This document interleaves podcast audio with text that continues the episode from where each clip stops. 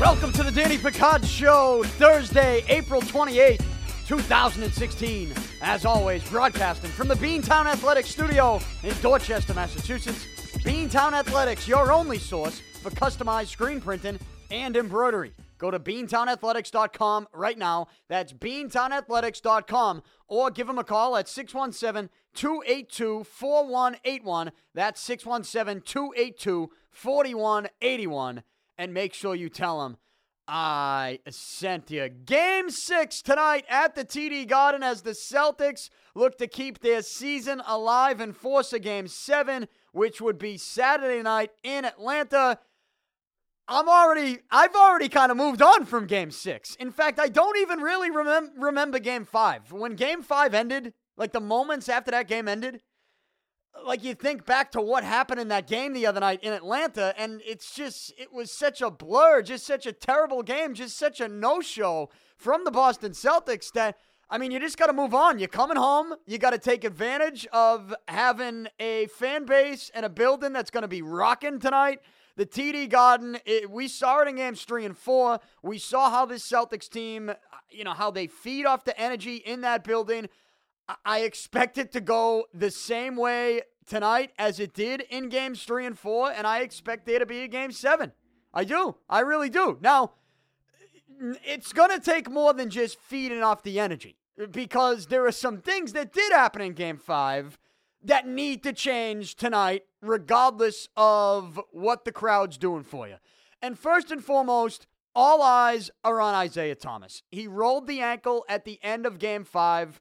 Some people wanted to come out and criticize Brad Stevens as to how he handled that situation with the game essentially being over, the Hawks running away with it, and yet Brad Stevens still had some of his top dogs on the court. I told you I'm okay with it. I'm fine with it because that's that's just what we've seen from the Celtics team. That's what they're used to doing.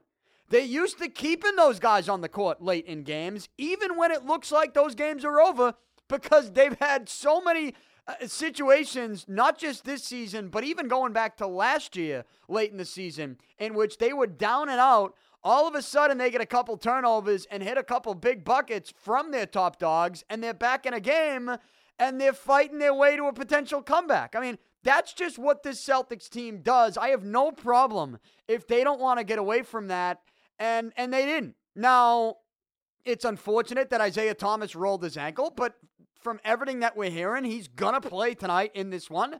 I told you yesterday, I even without really seeing an in-depth injury report on Isaiah Thomas's ankle or diagnosis, he's I told you he's gonna play.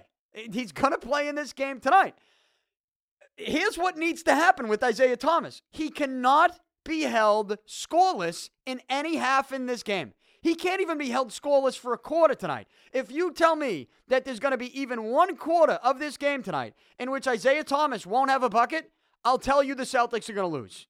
And if you tell me there'll be an entire half in which Isaiah Thomas will not have any points, I'll tell you the Celtics will lose. Isaiah Thomas cannot be held scoreless in, a, in an entire half like he was in the first half of game five. The Celtics will not win that game. I don't care what the crowd's doing for you, but I guess you hope that the crowd cannot, uh, can help someone like Isaiah Thomas, you know, really turn it up a notch, even if he's dealing with an ankle injury. This Celtics team, what they needed to do in game five is they needed to have this killer instinct when they were up 29 to 19 in the second quarter and Atlanta couldn't hit anything. The Celtics had opportunities coming down the court to, to not get complacent, to not say, hey, we're up 10, we can take a couple crazy shots and we'll still have this cushion knowing we have a 10 point lead.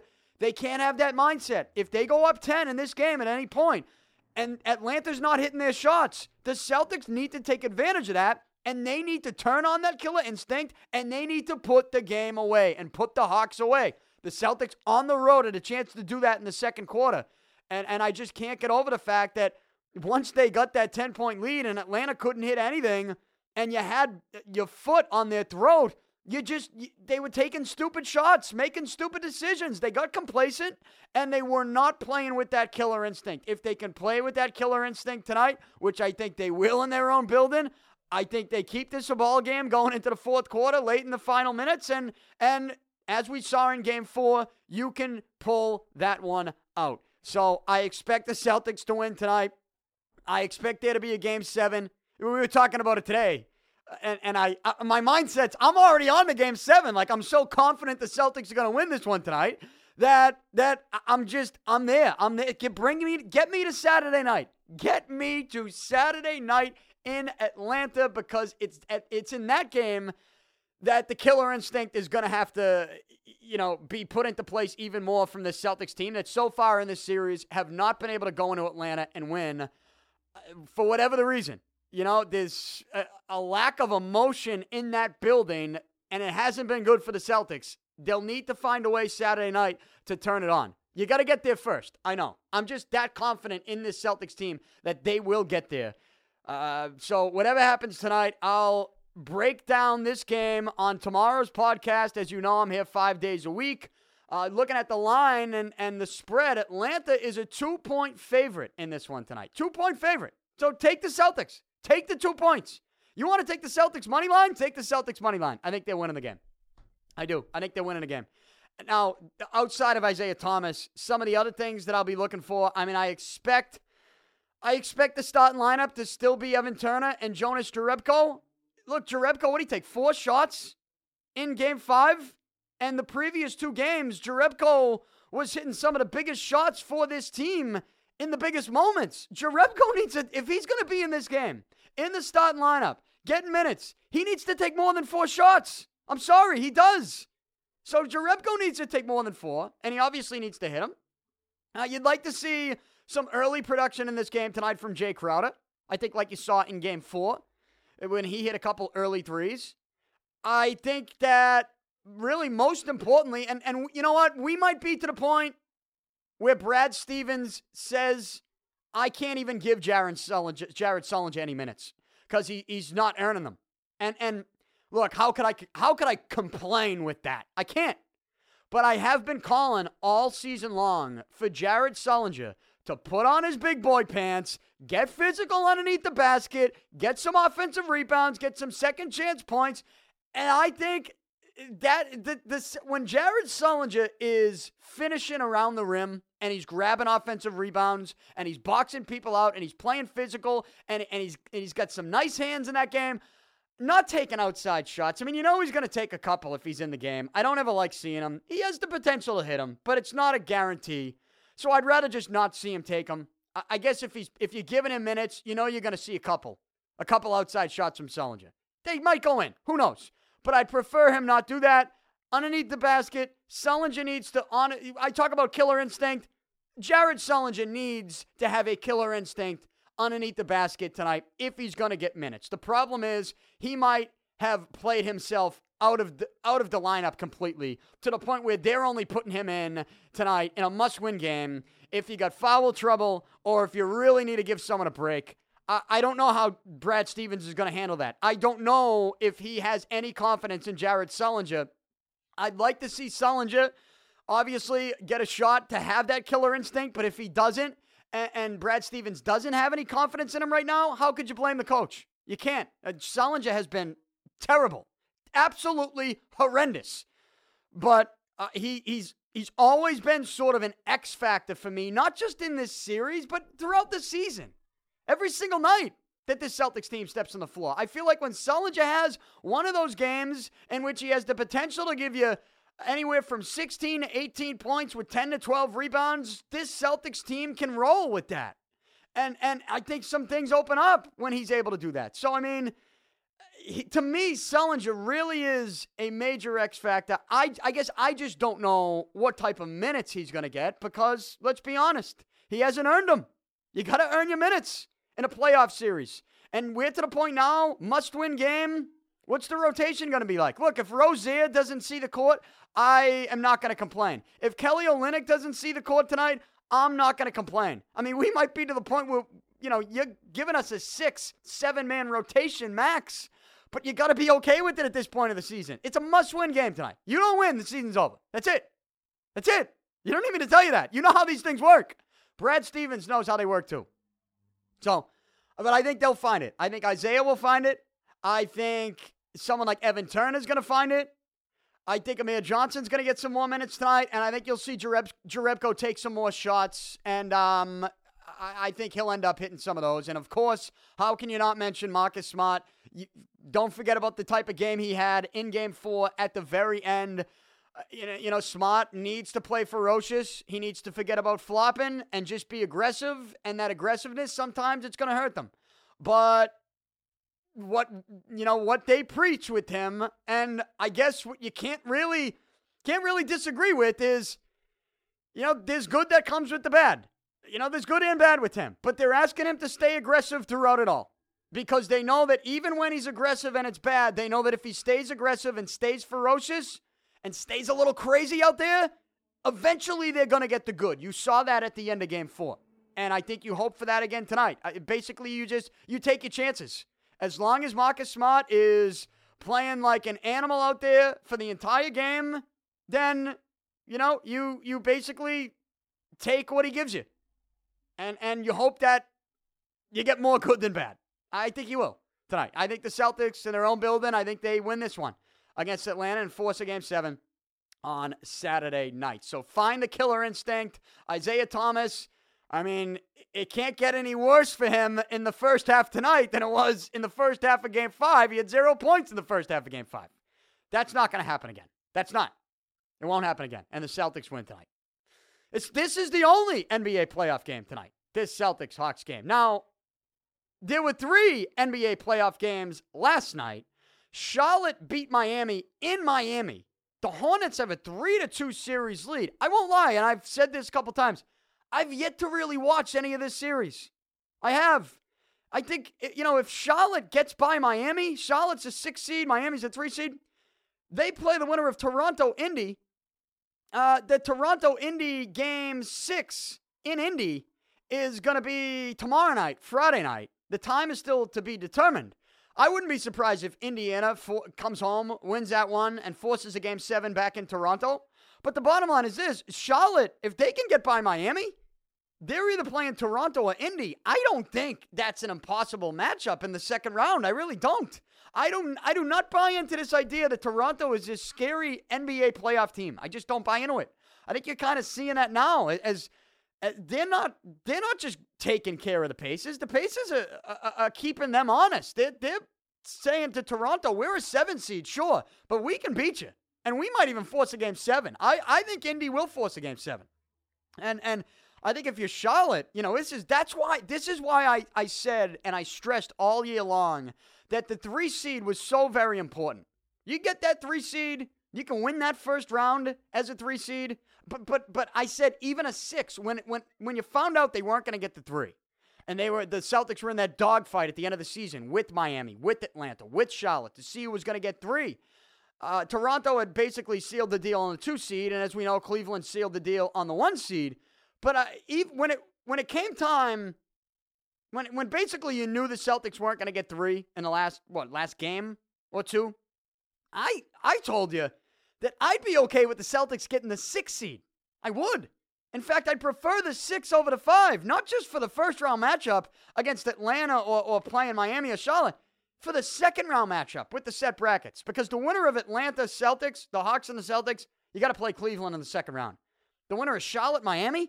Like if you're Charlotte, you lead this series three games to two, you get to the second round, you're sitting there watching Toronto and Indy, Indiana, who you playing?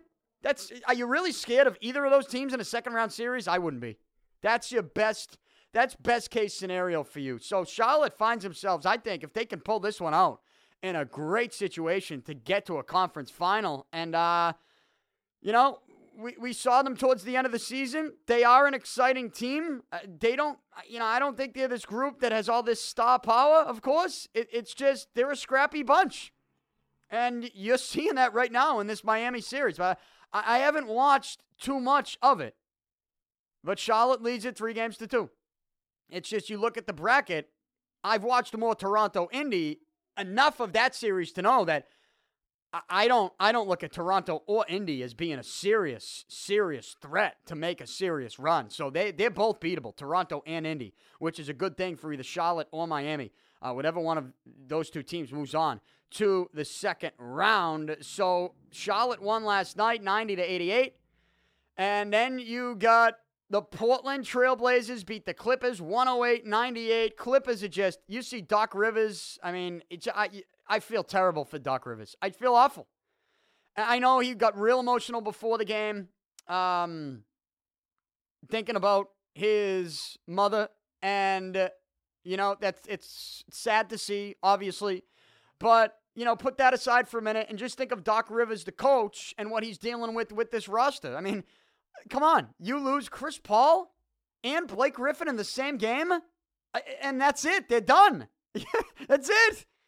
That's the season. I don't care who else you got on this roster. You lose Chris Paul and Blake Griffin, it's over. Maybe you can squeeze by Portland, but it looks now, after watching last night, they can't even do that. Portland won it last night, 108 to 98. The Trailblazers take a 3 to 2 series lead. And uh, let's say Clippers somehow win the next one in Portland and force a game seven back in LA. I mean, is, uh, would you put your money on the Clippers to win game seven without Chris Paul and Blake Griffin? I don't care where the game is. No, I wouldn't put my money on the Clippers in that one. I'd just tell you to stay away. Portland's a scrappy bunch. And So, you know, Clippers, they might not even get out of the first round. It's over. That's those are some devastating injuries. If you're Doc Rivers, you got to be thinking to yourself, you got to be shitting me. We're to lose Chris Paul and Blake Griffin in the same game, and they're to be out. One with a broken hand, one with the quad. They say quad for Blake Griffin. It looks like an, points to his knee. I mean, look, I, I don't know. I don't know what's going on there, but it's not good. He's out for the postseason. Clippers are done. That's just and and and before they get hurt, I mean, your eyes light up because you know you're playing Golden State in the second round if you win your first round series, and you know that Steph Curry is going to be out for a little bit. It's and then all of a sudden your guys get hurt. Ah, oh, devastating stuff for the Clippers. I do. I feel bad for them. I really do. And and I saw some pictures of the crowd last night on Twitter in LA for this play for a playoff game. They'd stop showing up. They stopped showing up. I mean, you can call them fair weather fans all you want. I just think that's a depressing situation. The Clippers have been a depressing organization for years. And you finally got a little hope. And you get, you know, you get yourself all jacked up for for a potential run. You got Blake Griffin back late in the season. Uh, Chris Paul is playing great basketball. You went out, you, you brought back DeAndre Jordan in that drama filled offseason with Mark Cuban and Dallas, right? And that whole situation. Uh, you got a couple other key pieces there. You're feeling good if you're the Clippers, especially when you see that Steph Curry's might not be available for a second round series against you. And then you get hit with that. Then you get hit over the head with a hammer, which is Chris Paul injury and Blake Griffin injury, and they're not coming back. And that's it. That's I, I, it's some devastating, devastating stuff. It is. It's depressing. So I can't imagine what it's like to be a Clipper fan. So I'm not going to sit here and knock them for not showing up. I really can't do it because I don't know. I don't know how I would react to that. I, I really don't. I mean, there's no way. If you're a Clipper fan, you lose Paul, you lose Griffin. There is no way you actually think you're going to win. There's no way. There's no way. Absolutely no way. So, Clippers lose last night. Portland leads the series three games to two. The final game of the night was Golden State, Houston, their game five in Golden State. Of course, no Steph Curry. Doesn't matter. Warriors win it 114 to 81. The Houston Rockets nightmare is over. And so I, I mean, everything that we thought was true when you watch them, as I've talked about, how they hate each other. Every single player on that Rockets team, it looks like they despise each other. They don't want to be on the court together. They don't give each other high fives. They don't help each other off the court when they get fouled and knocked to the ground. They don't celebrate when James Harden hits a game winning shot in a playoff game against Golden State to win it. I mean, it's it's a, it's awkward to watch. And after the game last night, all this stuff comes out. Dwight Howard's not going to have any say in the new coach. He's got the player option. He can leave if he wants. James Harden will have a say in the new coach. Harden and Howard hate each other. No shit. I mean, the whole team hates each other, but we're seeing that now. Houston's nightmare is over. Golden State wins. They win the series in five games. Warriors move on now. And look, uh, to see who they play, either the Clippers or the Trailblazers. And that's what we had last night in the NBA playoffs. Stanley Cup playoffs. You had two games last night in the Stanley Cup playoffs. Um, first and foremost, well, it was weird because you had the first game of the night was a game one in the second round, and the Islanders beat Tampa Bay in Tampa Bay five to three. Islanders lead that series one to nothing. That's game one of the second round. The second game of the night, it's almost like going back in time. You go to a first round series, a game seven of the first round in the Western Conference. Nashville and Anaheim. I told you I, I took Anaheim, but that's just because, I mean, I'm I don't think Nashville's this big scary team where I would feel confident.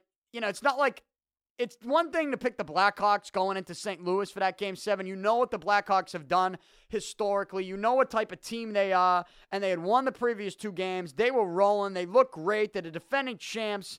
You got to think that some of their superstar players were just due to break out in that series because they hadn't really done much outside of the Patrick Kane, um, you know, the game winner that one night, a couple games before then. But I mean, I just took Anaheim, the home team, and I, I don't regret it, but they lost. Anaheim loses at home in game seven. Nashville wins. Nashville moves on as a wild card. They will now play the San Jose Sharks, but those are the two games in the Stanley Cup playoffs that we had last night. We're going to get one Stanley Cup playoff game tonight on this Thursday night. 8 o'clock, NBC Sports Network. The Pittsburgh Penguins and Washington Capitals open up their second round series. This is real. This is Ovechkin versus Crosby. If you've watched you know, and, and this is, it's not just that dynamic, though. It's not just Ovechkin versus Crosby. That's a huge storyline, no question about it. I mean, I have the Capitals winning the cup. And the reasons I have for it is I just expect at some point Ovechkin is going to go on a serious run. I think I've picked the, have I picked the Capitals to win it now two straight years? Yeah, I think I have. It's just at some point, don't you think Ovechkin's going to make a run? He, and if he does make a run, He's going to need help, though. And he seems to be getting the help, and he's getting the help in all the right places that you need help during this time of year, which is from your goaltender. Braden Holtby is the top goalie in the world, and I don't even think it's up for debate. Um, so the Capitals, they went out and made moves too. I, I mean, I think the Capitals got it all. Pittsburgh, though, they're an interesting team to the point where you always kind of knew they had this potential to to break out offensively. Like they have offensive stars all over the place, not just uh, at the forward position, but also defensively. They got some guys that can put the puck in the net on the blue line. Uh, they are a dangerous team when you got all those guys and all that star talent turning it on offensively. I mean, I'll take the hot goaltender over the, the star studded offensive roster any day of the week. But there's no denying what Pittsburgh, you know, the punch that Pittsburgh packs with their offense I'm still going to take the Capitals. I'm I'm sticking with it. I'm sticking with Holtby.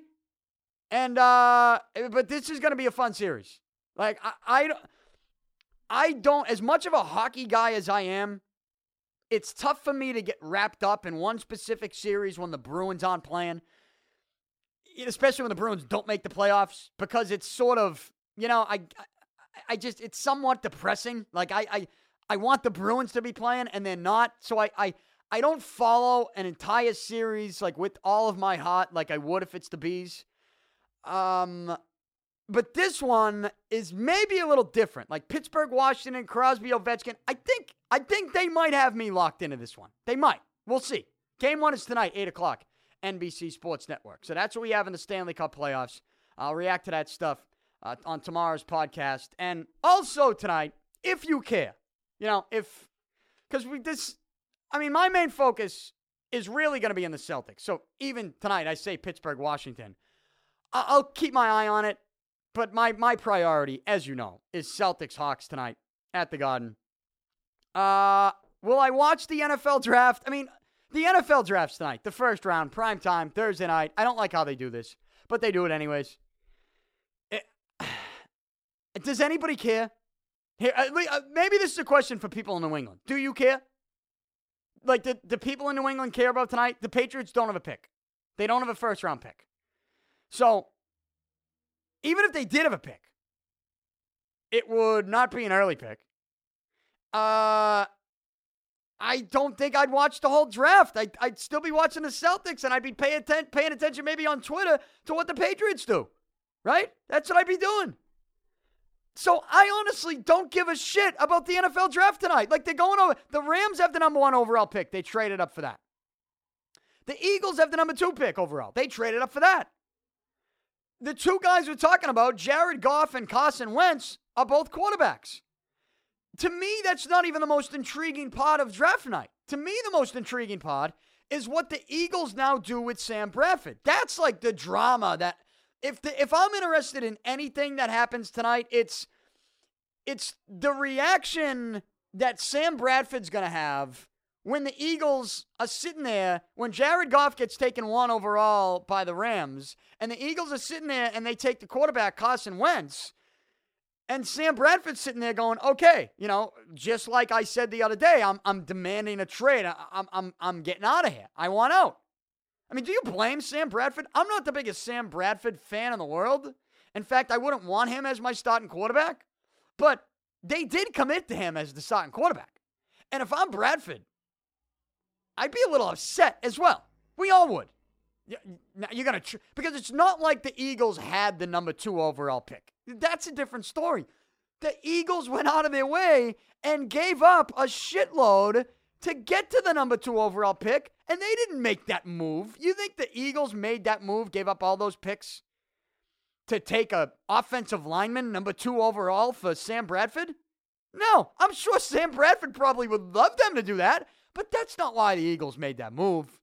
They made that move because they knew if they didn't, they wouldn't get their hands on one of these two quarterbacks that would be going one and two. And if they didn't trade up for it, somebody else would with the purpose of taking one of these two quarterbacks, right? So, the uh, from everything I read, the Rams are going to take Goff. Wentz is sitting there. Eagles trade up for number two. What are they going to do? Not take Wentz? They're going to take Wentz. That's not even the most intriguing part. The most intriguing part is what do they do with Sam Bradford? Because if I am the Eagles now, I just put you in the shoes of Sam Bradford. I wouldn't like what they do. But if I'm the Eagles, maybe this was my strategy in the first place. And maybe my strategy now is to take Sam Bradford and get a pick for him. You know? And and you, what you do then is maybe you get a pick back from what you traded to get up to number 2. You got your young quarterback of the future. And maybe at the end of the day, you didn't lose as many picks as you initially thought you would when you traded up to get Wentz. I think they trade Bradford. I think they should trade Bradford. And I, you know, I don't blame Sam Bradford for being upset. I think we'd all be upset if we were in his situation. It's one thing, again, if the Eagles had the number two overall pick anyways, and Sam Bradford was and knew about this the whole time. No, they made the move to go up and get that number two pick and it was a blockbuster trade, and they gave up an awful lot, and you don't give up an awful lot and move up to number two to take an offensive lineman. Like they're taking a quarterback. It's going to happen. And if I'm Bradford, I wouldn't be too happy with that. But ultimately, outside of that drama, what did what do you what what do you really care about when it comes to the NFL draft tonight in the first round? To me, it's just a tease because now you don't get the rest of the draft till the weekend. It's like I, I, that's why I don't like it. Like I want the draft. The draft should be a Saturday, Sunday, all all weekend affair. That's what it should be, and it's not. And it's prime time tonight. And maybe maybe I'm a little bit bitter about this tonight because the Patriots don't have a pick in the first round. Maybe. So if you're thinking that right now, maybe you're right. That's why I'm I'm a little bitter to it. But I'm not a I'm not a big NFL draft guy, anyways. I don't really get into it that much. I pay attention to it, like. I'll watch the NBA draft before I watch the NFL draft, um, like in its entirety, mainly because the NBA draft's only two rounds. I don't even watch the NHL draft. I don't. And who? And I mean, I think they just started putting the baseball, Major League Baseball draft. Uh, the Major League Baseball draft, they got a couple different things going on with that. So I I don't pay attention to that either. Sometimes you you want to take a look at the top pick overall and see what he could turn out to be usually some stud pitcher.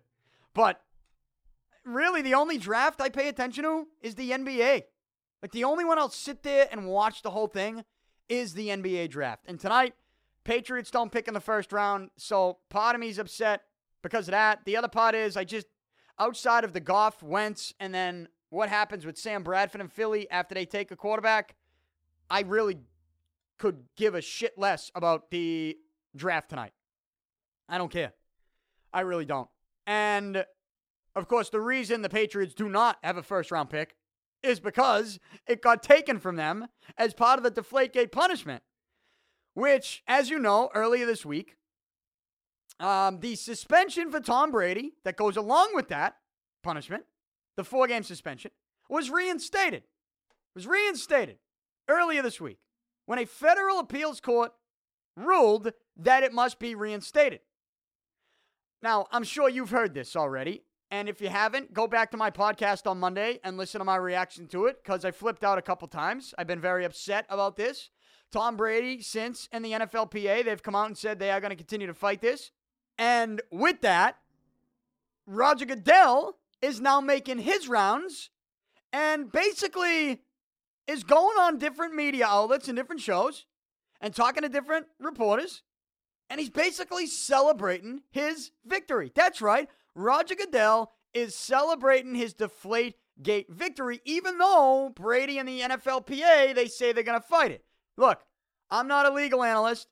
I, I don't know how they can fight it or to what level they can take this or how long the fight's going to be or if Brady will ever serve a suspension. I don't have the answers to that yet. What I do know is that Brady's going to fight it. There'll be no settlement. Like you're hearing reports, you heard reports last night in which Roger Goodell, while he's making his media rounds, he's saying, well, we're not going to settle with Brady. What's done is done. Well, that that's great that you say that. But when they report it like that, it makes it sound like Brady's team in the NFLPA is looking to settle. They're not looking to settle. So the NFL coming out and Roger Goodell saying that that they won't settle is kind of a meaningless comment because nobody's trying to settle with you. So why would you even say that? So those reports are a little deceiving. Don't read those reports and think, oh, NFLPA is trying to settle. Uh, Brady's trying to make this, cut this down to two games, knowing he's going to lose and he's not going to fight this anymore. And Goodell says, no, he won't settle. That's not it. No. Brady, NFLPA, they're not looking to settle. They're not going to settle. Brady, because any type of settlement is basically an admission of guilt. It is. Brady Brady is not going to sit there and settle. He's going to fight this. Again, I don't know how long they can fight it for. I don't know to what extent they can fight this, but they will there will be a fight. There'll be a fight. And I don't think the flake Flakegate is over yet. Roger Goodell. Roger Goodell. Here is what he said. Uh, he went, again, making his media rounds, right, yesterday. And he went on CBS this morning, today, on Thursday. CBS this morning. And he said that this is the Tom Brady four game suspension that was reinstated. It was, quote, the end of the matter. End quote. He said this is the end. He said it's over. Let me read you the quote. Goodell said, It was the right decision in according with the Court of Appeals. I think this is the end of the matter.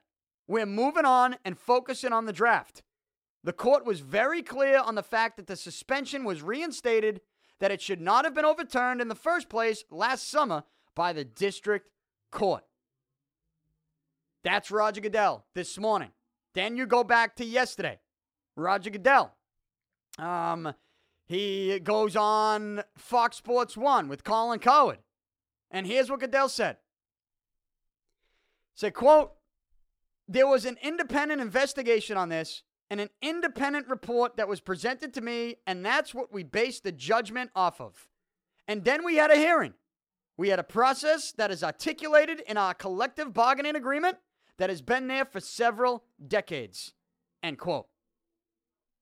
So there's a couple problems with some of the things Goodell's saying. One, he says this is the end of the matter, and that's wrong. It's not because Brady's going to continue to fight it. Two, he keeps pounding his chest about this independent investigation, which, as we know from Tom Brady's appeal, the NFL basically admitted that it wasn't an independent investigation. Because when Judge Richard Berman was grilling the NFL's lawyers in that courtroom during Tom Brady's appeal, the NFL lawyers, when asked if it was independent, an independent investigation, they never said yes, it was independent. They never said no, it wasn't independent. What they said was, with all due respect, Judge Richard Berman, it doesn't have to be independent. That's what they said. They said in the CBA, it doesn't say that an investigation has to be independent. Basically admitting that it wasn't independent. Okay? So anytime you hear Roger Goodell say it was independent, he's lying. The NFL, in a court of law, already, already admitted essentially that it wasn't independent. So he's lying. Then, you know, it, I guess you come back to I'm because re- you read all these quotes that he's been saying the last couple days, Roger Goodell, as he's celebrating this victory over Tom Brady. And here's something else he said. Here's something else he said because he was asked about the money that was spent by the NFL, which was estimated 20 million on the air pressure in footballs. All comes back to the air pressure in football, basically saying, how do you, exp-? the question was, how do you explain all the money that you spent 20 mil on the air pressure in footballs? Here's Roger Goodell's answer to that. He says, quote, this wasn't about the actual violation. This was about the rights we had negotiated in our collective bargaining agreement, that we had in our collective bargaining agreement, and that we wanted to make sure that we retained. If we decide to negotiate with the union on those issues and decide to trade those, that's certainly within the rights of both of the management council and the players to do that. But this is something about retaining those rights that we negotiated. End quote. So, Goodell says this fight that he continues to fight, that he believes right now he's victorious and you know, it does look like for the time being, he is victorious right now because of the ruling that was made on Monday that reinstates Tom Brady's four game suspension. You got the draft tonight, the first round, and the Patriots do not have a first round pick. I'm sure they've already paid the fine, right? So it does look right now that all the punishment Goodell put into place is reinstated, and that right now, Roger Goodell is winning this battle. He's winning the fight. But the question is, you know, how do you justify the fight? Why did you fight this till the very end? And what he said during his little media celebration for this victory he thinks he has, he comes out and says, well, we're fighting this, and, and the fight's not about the actual violation of the air pressure in footballs. He says, the fight is about the power and the authority that I have as the commissioner, the power and the authority that I am retaining here because it's my right to do whatever I want because that's what the CBA allows me to do. And I am going to fight for my rights in the CBA. And that's the only thing that we're fighting. We're not fighting the violation. We're not fighting the air pressure of footballs. Now, look, I think he's covering his ass for any potential PSI numbers that they recorded last year that could come out and basically, you know, uh, tell us that, well, the ideal gas law is is right and and the NFL really screwed that one up when it comes to facts that they don't have in Deflategate. Roger Goodell is saying this isn't about air pressure anymore. This is about me and my power and my authority. And look, I wrote a column in the Boston Metro. It's going to be in the paper tomorrow. Uh, it's going to be online probably later today, in which I talk about this power that Roger Goodell has. I've mentioned it a couple times this week, but I mean, since Roger Goodell now is coming out publicly and and and basically admitting that it's not about PSIs anymore, that it is about what I told you it was about, which is his power and defending his power, his right to, to have this much power. I think, look, at some point we're going to have to accept it. Th- that's been my biggest fear since day one, is that somebody somewhere in some court, and we see it now with two of these three judges in this federal appeals court on Monday when they made this ruling, two of these three judges, my biggest fear is that some of these judges are going to look at this and go, you know what? Yeah, the punishment is unfair. Sure, the punishment's unfair. But, and, and, and you know what? The, the commissioner does have too much power. It's, and it's, it's very broad and it's excessive. But because the CBA gives him the right to have this much power, nobody can take that away from him. Not even Judge Richard Berman. So we have to reinstate the penalty. See, I don't think, like, I, I honestly don't believe the federal appeals court is. I don't think they're convinced that this was a fair punishment. I, I don't think they're saying that. And let me read you a quote from this appeals court on Monday that, that sort of uh, defends my argument on that. The court said, quote, even if an arbitrator makes mistakes of fact or law, we may not disturb an award so long as he acted within the bounds of his bargained for authority. End quote. I mean, that's basically saying it, it, it, even if it's unfair, this is the power and the authority that this guy has, and it was bargained for authority in the collective bargaining agreement. And that's what Roger Goodell's saying today. And that's what my column is about in the Boston Metro. And I guess that's been my point all week is that, okay, at some point, we got to accept the fact that Roger Goodell is fighting this fight because he's now pounding his chest because he's basically protecting his own power and trying to retain his authority that he fought for in CBA negotiations and was rewarded with. The, the, the players union gave him that gave him this right. They gave him this power. So you you know I don't know how sympathetic you want to be to the players. Yeah, I'd like to see them stepping up and speaking out like Drew Brees did yesterday, and I talked about that on yesterday's podcast. But at the same time, we we do have to come to the acceptance of Roger Goodell has this power. He can do this. He can be the judge, jury, executioner. And we just have to live with it. Is it unfair? Of course it is. Is it is it so unfair that it's basically corrupt? Absolutely. It's corrupt. It's, it's, it's overwhelming power. So overwhelming that this is basically corruption at its finest. It is. But if we're going to accept that, if we're going to accept the power the commissioner has, then guess what? Some that's not that shouldn't be where this conversation ends. It shouldn't just be acceptance. Okay, he's got the power, he can do it. Let's move on. And I'm not speaking for just myself. I'm speaking for owners. I should, you know, I, am speaking to owners, players, executives, GMs, coaches, fucking ball boys, fan, you name it. Anybody in the buildings at any NFL stadium. I'm speaking of them. This is for them too. All right, acceptance. This is the power he has. Fine. But that's not where the conversation ends. The conversation needs to continue. Okay, Commish, Goodell, you have all this power, right? Here's what we got to do.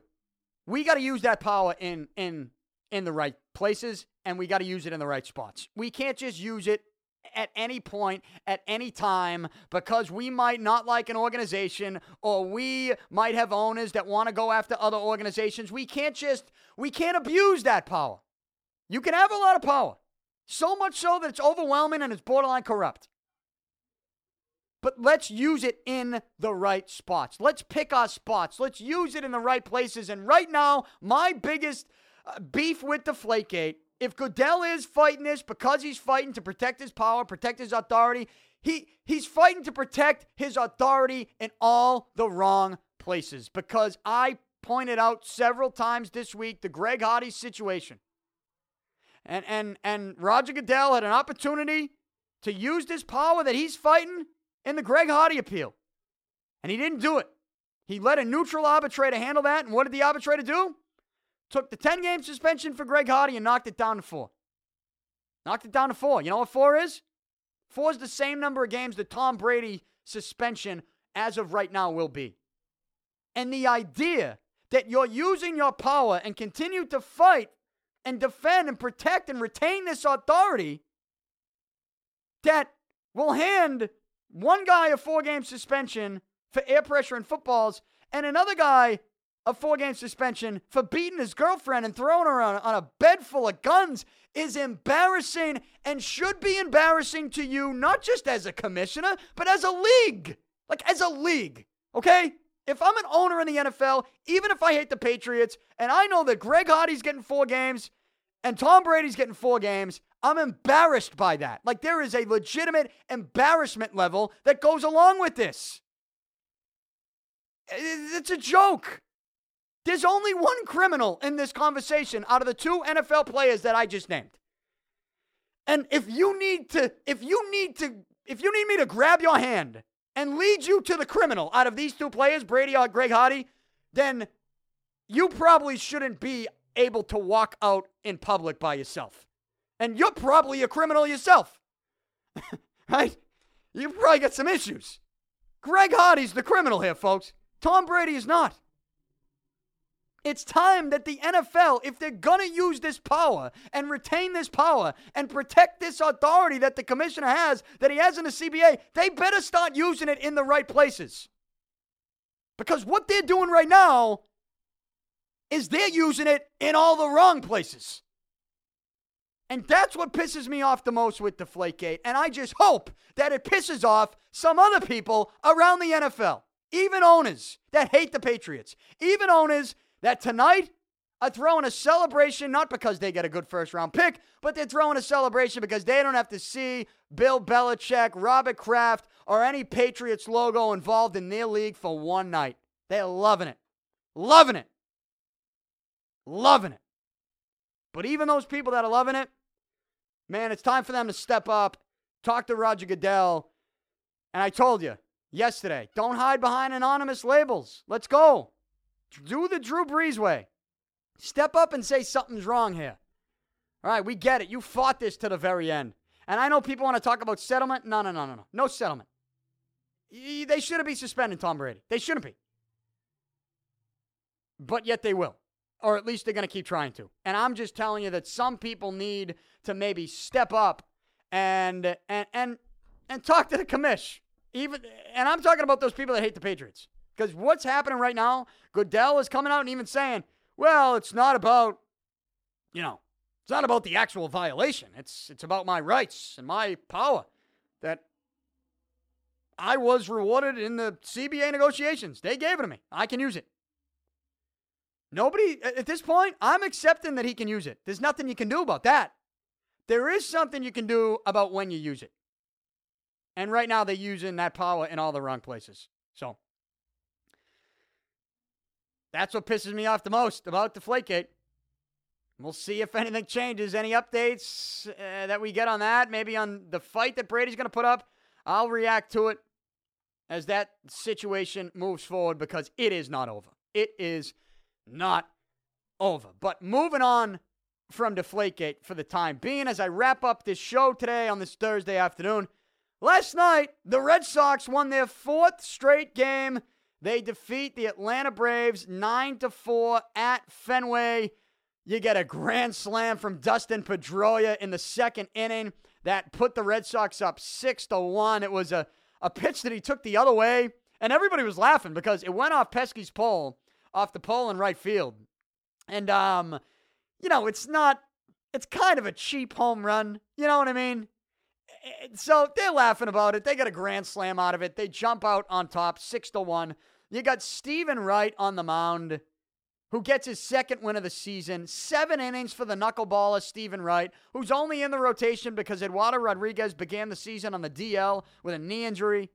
Uh, Steven right now, 2 and 2 on the year with a 1.37 ERA. Wright last night, seven innings, allowed only three hits, uh, two runs, only one of them earned, walked three guys, and struck out eight. He threw 116 pitches. They got Ryan Hanigan behind the plate, struggles at times with him. But I love how Ryan Hanigan describes it and describes catching the knuckleball. He says, it's it's a series because you know that ball's moving around like crazy. And last night it was moving around wild. But Ryan Hanigan, the catcher for the Red Sox, he says, I would describe it like this it's a series of very small victories, which is right. A series of very small victories. Um, Steven Wright has pitched great. He's not the ace of the staff, but I'll tell you what's going on. Because Eduardo Rodriguez is going to be back soon. So is Carson Smith. Carson Smith is almost ready to go, right? Out of the bullpen. But I tell you where we're going with this because as much as look, I think in a perfect world, Steven Wright is like this long reliever for you in situations in which you know you're still looking to keep a game close, but you're not looking to keep it close by bringing in your top dogs. Like because you know what type of offense you have, you know it's relentless.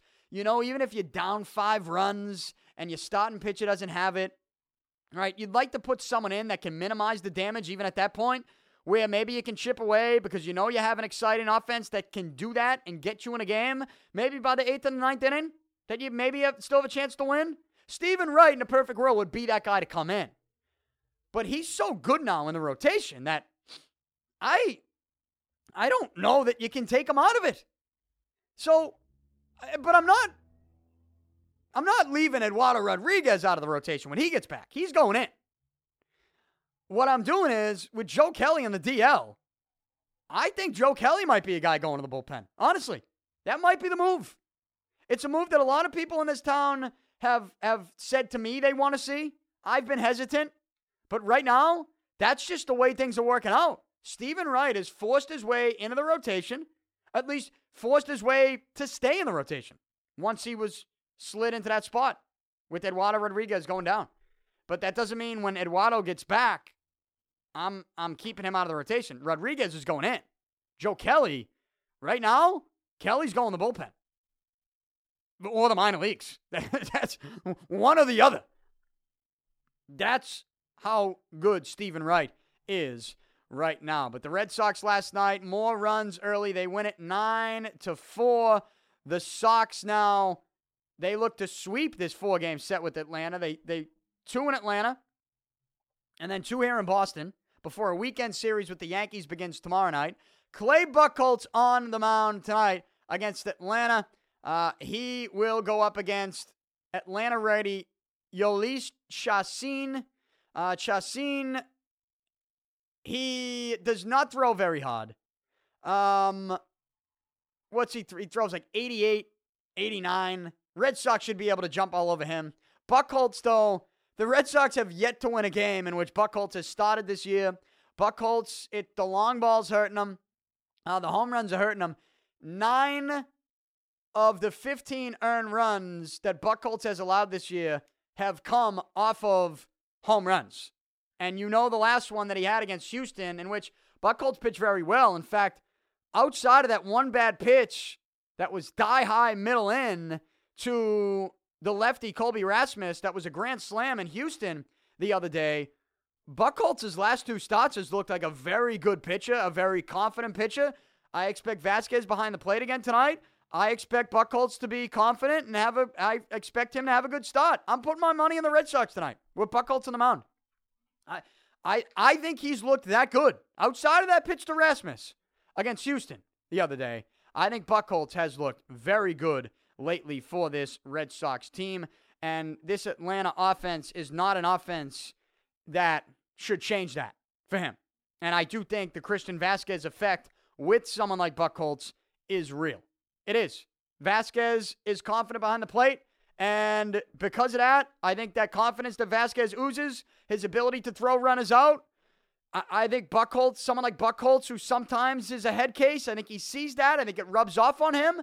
And I, I think he begins to throw and pitch with conviction. I do, because of the kid behind the plate and the confidence that he shows. So, uh, Red Sox tonight, I'll react to this tomorrow. But as I told you, my priority is on the Boston Celtics at home, game six, win or go home. Win or the season's over. The Celtics will win tonight. They will find a way to force a game seven, which will be Saturday night in Atlanta. I'll react to it all tomorrow. I'm here five days a week. DannyPicard.com. You can also subscribe on iTunes, Stitcher, TuneIn, anywhere podcasts are available. I've been told it's available in the Google Play Music Store, though I can only find it on the computer. For some reason, it won't work on the app on my phone, but I have an iPhone, so maybe that's why. I'm not so sure. But you can search it, Danny Picard Show, and download and subscribe whenever you want. Follow me on Twitter, at Danny Picard. Like me on Facebook, Instagram, all forms of social media. I'm out. Talk to you tomorrow.